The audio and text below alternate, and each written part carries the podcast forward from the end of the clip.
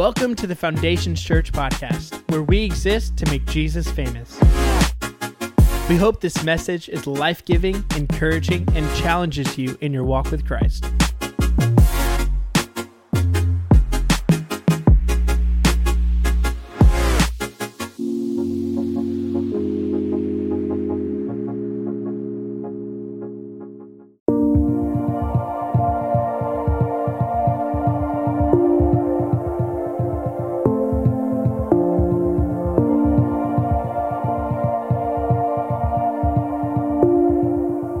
Welcome to the Foundations Church podcast.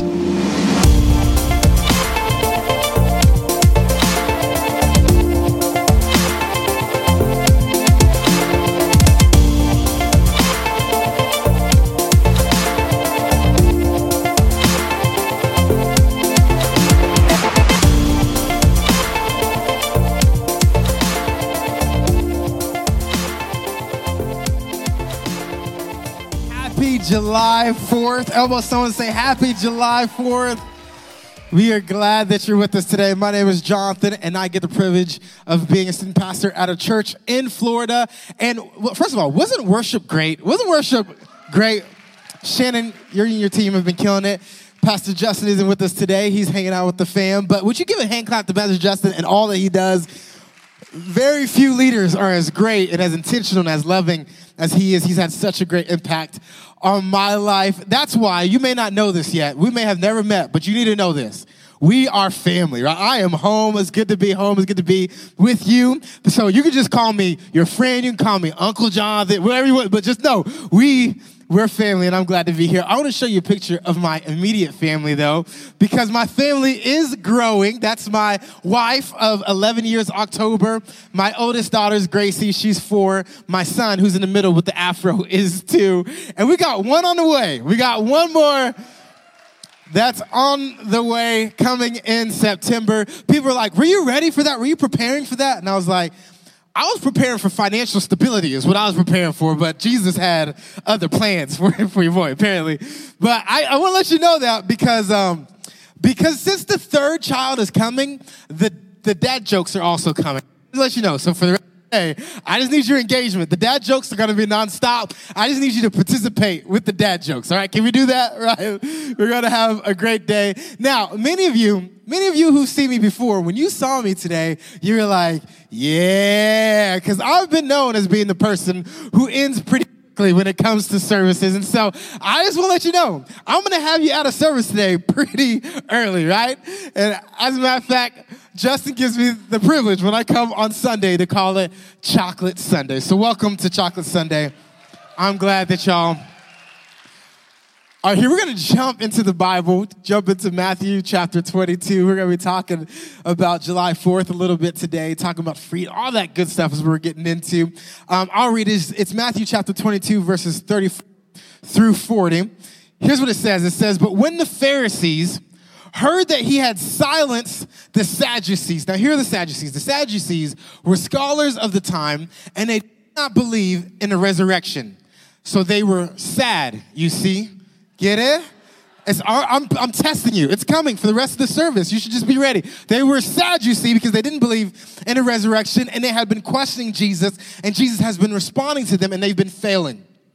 So they met together to question him again, and one of them, an expert in the religious law, a lawyer, tried to trap him with this question Teacher, which is the most important commandment in the law of Moses? And Jesus replied, you must love the Lord your God with all your heart, all your soul, and all your mind. This is the first and the greatest commandment. And then he goes on further to explain to them the second greatest commandment, which is this. And the second is equally important love your neighbor as yourself. The entire law and all that demands of the prophets are based on these two commands. Many people know this verse as as the greatest commandment. So we're going to be talking about that a little bit today, but I'll pray and we'll go ahead and get started. Dear Heavenly Father, this moment is for you. This is less about someone on a platform or on a stage, and it's more about a relationship that we have with you. So speak to us today, that it would be all what you have to say, that our ears and our heart would be open to hear you clearly and see you truly. We love you. So you might let me pray. Amen and amen. I get I get a little excited about July 4th because I get to do some fun things on July 4th. Now I'm going to start off by being a very good preacher and giving all my reasons with the same letter because it's alliterations because that's what preachers do. So, here's the four things I think about when it comes to July 4th. The first is family. Some of you are getting ready to see family you haven't seen in a while. That's either a good thing or a bad thing, but you're gonna be stuck with family, right? You're gonna get to hang out with some family today to celebrate all that's happened. The second is fireworks. Now, let's be honest right now. Some of you spent way too much money on fireworks this year, didn't you? Right? Some of y'all were like, we couldn't really do it last year. This year we're going big. You spent hundreds of dollars on fireworks. Invite me over. The third thing is food. Come on, food. Got, gotta be food. Listen, here's here's how I've come to identify that I am now reached middle-aged man level, all right? It's because I am now addicted to smoking meats. I'm just telling you, I'm addicted to it now. I, I, had a little side gig over over the semester, and now I spent half of that money just on getting me a smoker.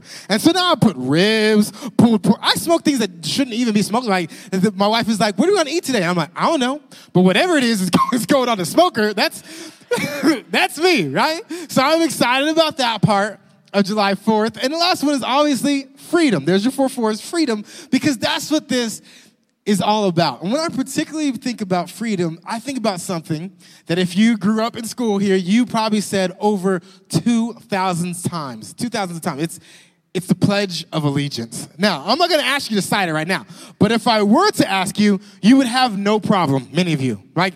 all I have to do is say, I pledge allegiance, and it's compulsive, right? You can't help it.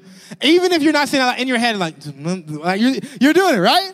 Because it's just something that's been like, it's been, like, we all have it memorized at this point. But here's what I want to ask you What if I told you that pledging allegiance isn't only about what, uh, about pledging towards a flag or a country, but that all of us pledge allegiance to someone or something? That's our first point.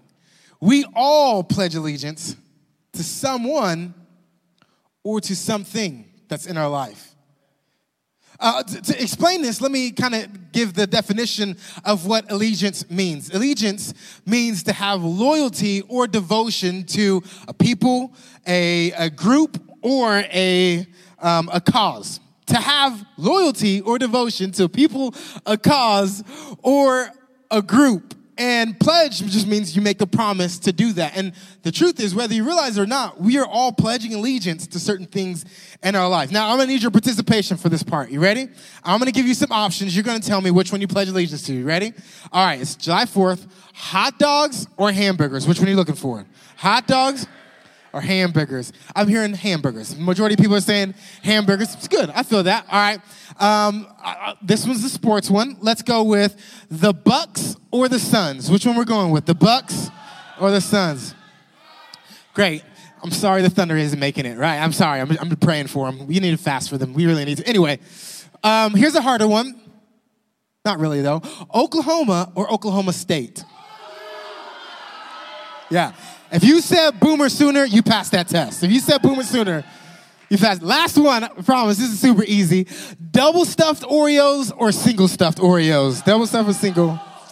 Listen, listen, notice no Oreos wasn't even an option, right? There's there's no option in which no Oreos is an option, right? It's, it's always double stuff. I'm we all have and pledge allegiance to someone or something. I am loyal and devoted to my single stuffed Oreos, okay? And I will dip it in whole milk so it disintegrates rather than almond milk or silk milk because I'm weird. I'm just being honest with you. Because we all we're devoted and we have allegiance to someone or to something. And it, it's not just the fun things, it's like everyday life, right? We, we should be devoted and have loyalty, pledge allegiance to our spouses, right? And some of you who are like, I'm, I'm praying for that. I'm praying for you too. One day, one day, all right? Uh, uh, some of you have pledged allegiance to PTA and now you're stuck, right? Now you're in it. You can't get out of there, right? Some of us, you've been pledging allegiance to college. You've been working hard to make sure that you, you graduate, even though it may take you six years. But the, these are the things that we pledge allegiance to. Why? Because, believe it or not, you and I were created to pledge allegiance to things, to a person. We were designed to be in relationship with, but to give loyalty and devotion to a person. That person is God. And that's where our text begins today. Our text is going to show us, which is our next point, that God deserves our highest allegiance. That God is the person that deserves our highest allegiance, our highest loyalty, our highest devotion. What's happening is Jesus has been meeting with different scholars and he's been talking through scholarly arguments. So if someone ever says to you, or maybe you've thought this before, that Jesus is really just touchy feely or like maybe hippie ish, or you should know that that's not the Jesus that's in the gospel. Like Jesus is actually giving logical arguments and theological defenses for what is the truth at that time. And so he's been arguing with the Sadducees and he's defeated them. So once again, they're sad, you see, right? Guys, yeah, work with me, right? So he's defeated them. They're Sadducees again, and now a Jewish lawyer comes to him. Now we we tend to think Jewish law. We tend to think litigary when we hear the term lawyer. But what's happening is this Jewish lawyer is someone who is, is um, a, he's, he's a lawyer over the Jewish law, the Mosaic law. And what they would do at this time is they were fighting and contending to figure out which one of the laws, because there's over 600 laws in the Old Testament, are the most important ones are the ones that need the most devotion, or are the ones that have the, the most allegiance.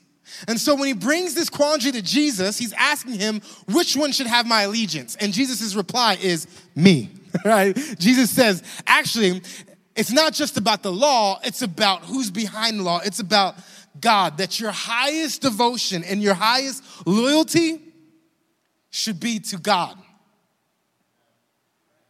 Why? Because of who God is and what he's done. And, and notice, I didn't just say only our allegiance, I said highest, because like we've already said, you can have allegiances to other things. You should have allegiances to your kids and to your family members and to your spouse. And maybe you have allegiance to a political party or an affiliate or a sports team. That's okay. But what the Bible is telling us in this moment, what Jesus is trying to get across is that although all these things are allegiances for us, our highest and the thing that we should be most concerned about is our devotion and our loyalty to God. And what happens is maybe we've lost our distinctions as Christians. Maybe we've lost our impact on the world around us because we haven't learned to look different than the world around us. Because we're in the world with the same allegiances, but we haven't learned to make God higher than anything else. And so when people see us and our behaviors and our loyalties and our devotion, it looks just like them because we haven't allowed our lives to be impacted by who deserves our highest devotion, which is God. Jesus explains your highest devotion is God deserves the highest devotion because of who he is and because of what he does. Because who he is. So when Jesus is responding back to them, he's not just making up this verse out of the top of his head, he's actually quoting an Old Testament law. Which is found in Deuteronomy chapter 6, verses 4 through 5. I'm gonna read it for you. Here's what he says Deuteronomy chapter 6 says this Listen, O Israel, the Lord is our God, and he's the Lord alone. And you must love the Lord your God with all your heart, all your soul, and all your strength. And you must commit yourself wholeheartedly to these commands that I am giving you today. And what's happening is this particular verse is one of the most important verses that the Jewish people have. It's called the Shema. And what's happening is as Jesus is quoting this verse, he's pointing to the very first part of this verse this, this little statement that says, The Lord is our God, the Lord is one. Actually, in Hebrew, says Yahweh is our God and Yahweh is unique. And that term unique is pointing to the fact that of all the things that you have in your life, this is greater than and higher than anything else. That He is matchless in every way. And due to that matchless and great ability of who he is, that means our devotion should come out of that. We don't just sing these songs because they're good songs and they rhyme. When we say that God is able to turn graves into gardens, we literally mean that He is the God who's great enough to do these different things. Like when we speak about God and His matchless abilities, one of those things is His knowledge. He's matchless in His knowledge. There's never been a moment, never will be a moment that God's like, huh, Eh, I didn't know that. What? No, because God's knowledge is innate to who He is. It doesn't even require time because all facts are timeless. Because you can say, Tomorrow is the day that I went to, and He would know that without time because God innately knows all true factual propositions. That means God knows everything. Poof. And He's always known it. And there's never been a thing that he doesn't know because he knows only in all true things. He is matchless in his knowledge, matchless in his power. There's nothing, no one greater than him, is what we sing because he's omnipotent. He can do anything that anyone can do in any given situation. Graves into gardens, beauty into ashes, or excuse me, ashes into beauty. So, no matter what you're facing right now, you may be looking around at your life and looking at what seems to be ashes, can I remind you of who God is? That He's the God who looks at the ashes in your life and can replace that with beauty? That He's the God who looks at what you're struggling with and what you're going through, and He's powerful enough to bring change to it. Matchless in every way, also in His love. The Bible doesn't just say that God is loving. First John says that God is love which is this idea that all that we know of love should be defined by who God is because God's very nature is loving. It's not that God chooses not to do what is wrong, it's that it's impossible for him to do it because it's not in his nature because he's morally perfect. It's like this. You're getting ready to go get some food, because that's one of the F's that we talked about today. You're getting ready to go home, you're getting ready to go get some food, and you wouldn't be like, mm, we got out a little bit late. I'm gonna just fly over there, right? This, and you just pull out your wings. No, you, that's impossible. You wouldn't do that. Why? Because that's against your nature. And just as impossible as it is for you to grow wings today, is just as impossible as it is for God to do anything that's not loving. He's the perfect paradigm of what love is. All of our definitions of what love is should be characterized by who He is. Based upon that fact, the Jewish Shema is explaining to us is what Jesus says our devotion should be given to Him because there is no one greater to give our devotion to because He created you to demonstrate that great love to because of who He is, but also because of what He's done. Because of what He's done. Like he is the God who pr- created a way where there was no way, provided a way where there was no way. These families that we've been praying about this morning, the reason why we pray to God is because we know what he can do and what he has done. And so he has our devotion because we know that he's faithful. And we know that he can step in, and we know that he, if it's his will, can bring healing and can bring strength and can bring peace to the families who desperately need it because of who he is and because of what he's done. He deserves he deserves our highest allegiance. Here's the thing about allegiance. Allegiance it causes action. Allegiance leads to action, which is our next point. It leads to action. Now, I'm not gonna out you. You can raise your hand if you want to, but is anyone competitive in the room? Anyone competitive? Anyone like, like you're, okay, okay, I feel that. I gotta, you should pray for me. I, I have an issue, and my issue is my competitiveness. I'm just gonna tell you, it's, it's true. I, I don't know why, it's just always been there, and I'm just a competitive person. And now my children are coming to realize that their daddy is competitive, right? So we, we just started to play play games like board games, like Monopoly. Now, I don't always play Monopoly because Monopoly takes 18 hours to play, but I enjoy playing Monopoly. And here's what my kids are coming to find out I have an allegiance to winning, all right? This is just, I am loyal and devoted to winning, even above to their, their feelings, right? That's just, that's just being well, pray for me. Like I said, I'm being 100% honest. And so we're playing board games, and my daughter and my wife, and they, they may be beating me at the board game, and we're playing, but what they don't know is I'm devoted to winning. So I am always the banker who was hiding $100 bills under the board. Come on, you know somebody like that? I'm all, that's why. because I have an allegiance to winning, which means sometimes I cheat, okay? That's just how, if you're not cheating, you're not trying hard enough to win. I'm, the competitive people in the room understand it. If you play and you're like, it doesn't matter who wins, we're not friends. I'm just gonna let you know. This, it matters who wins. Why? Why? I hide the money because I have an allegiance to winning. Allegiance leads to actions. It leads to action in our own life. When we are dedicated to our kids' sports in schools, it means that two or three nights out of the week, you have to get up and pack the whole family and go to those different practices that you don't even care about and you know they're gonna quit in six months, but that's what you're dedicated to. It's allegiance. The same is true with God. There's two areas. Getting ready to wrap up. I'm getting ready to end it. I told you it's gonna be quick today. You're welcome. I'm just joking. But there's, there's two areas that our allegiance should impact or lead us to action. The first is how we view and how we treat God. How do you view God? How do you treat God?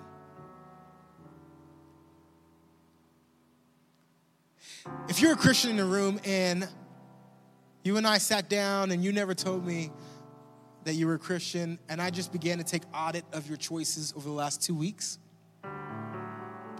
would I be able to look at your choices over the last two weeks and determine from those choices that God has your highest allegiance? Could I say your life demonstrates the fact that God has your highest loyalty and devotion? Because allegiance leads to action. And for many of us, allegiance is is just what we talk about, maybe what we sing about on the weekends, but not what we live about. But allegiance isn't just something you declare with your mouth, it's something you declare with your heart. It's a heart posture. And so I, I'm just being honest and open with you that that there's been times in my life where if, if I were to just analyze the choices and the things that I make, the choices we make with our with our finances, the choices we make with decisions that we choose as a family, those those things don't always align with my highest allegiance. And it's it's time that my allegiance leads to action. And how I view God. And also how I treat him, what my choices are praying and reading the Bible is not just something that people who are Christians tell other Christians to do. It is a representation of a relationship between you and God. It's a moment of intimacy where you are able to build your relationship, your faith with who God is. And those are actions that demonstrate your allegiance. So, when's the last time your actions were representative of your allegiance to God? The second thing is this how you view and how you treat others. How you view and how you treat others. Jesus says the first and greatest commandment is to love the Lord your God. Then he follows up with verse 39, which he says, and the second is to love your neighbor as yourself. Putting above all else this idea that when you love God, when you get focused on the vertical relationship between you and God, it should impact your horizontal relationship with the people that are around you.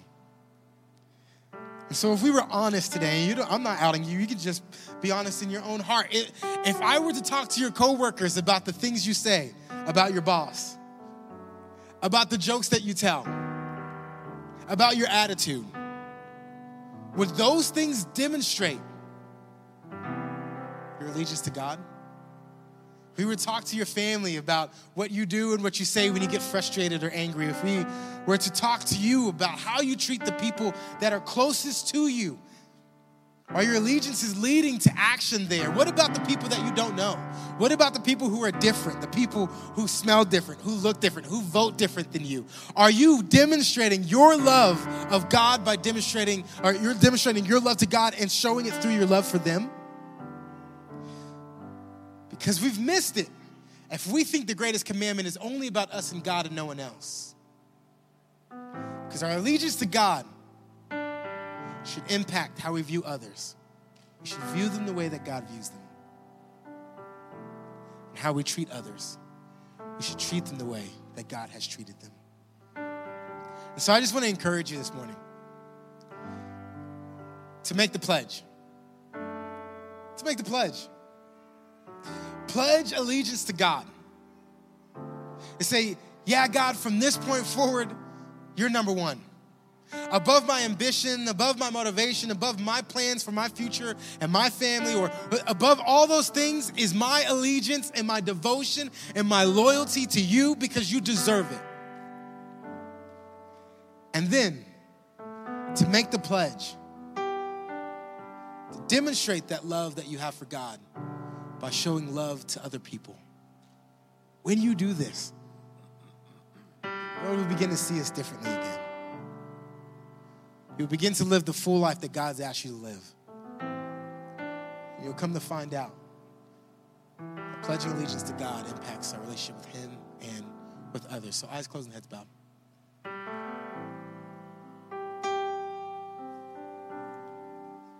There's two responses this morning. Both have to do with the pledge. The first is this if this morning you need to make a pledge to God of loyalty, of devotion. The Bible says that Jesus didn't come to condemn. He came that you may have life. Life to the fullest. Maybe you've never made the choice to make him the Lord and Savior of your life, or maybe you have and your devotion has just waned over time. But today is the day that you're gonna say, I'm willing and ready to make the pledge. If that's you when I count to three, would you raise your hand? One, two, three. Right now, would you raise your hand? Amen. Second response is this. If you're in a room and you're saying, I need to pledge to demonstrate my love for God by how I love other people. Maybe you've messed up.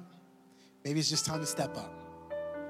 If you're like, today's the day, I'm making the pledge to treat others differently, to see them the way that God sees them and treat them the way that God treats them. When I count to three, would you raise your hand? One, two, three, right now. That's you. Amen. Amen. You can put your hands down. We're going to say a prayer. Dear Heavenly Father, You for everyone who raised their hand right now. God, I pray if they need to make the first pledge, that they would know that you're the God who forgives them of their sins. You have provided victory over their sins and their mistakes. And now, now all they have to do is to commit to you, to turn away from those things and commit to you fully. And they have a new and right relationship with you. For those who need to take the second pledge today, help them, God, to begin to make the right choices, to view people differently whether they're the same or different, that they would begin to love them the way that you have chosen to love us, sacrificially, so that the world can know us by our love, so that you can get the glory. We love you. It's reminding me pray. Amen. Thanks so much for listening to our podcast. If you have any questions, are in need of prayer, or would like to join a Connect group, feel free to email me at nicole at foundationschurch.tv.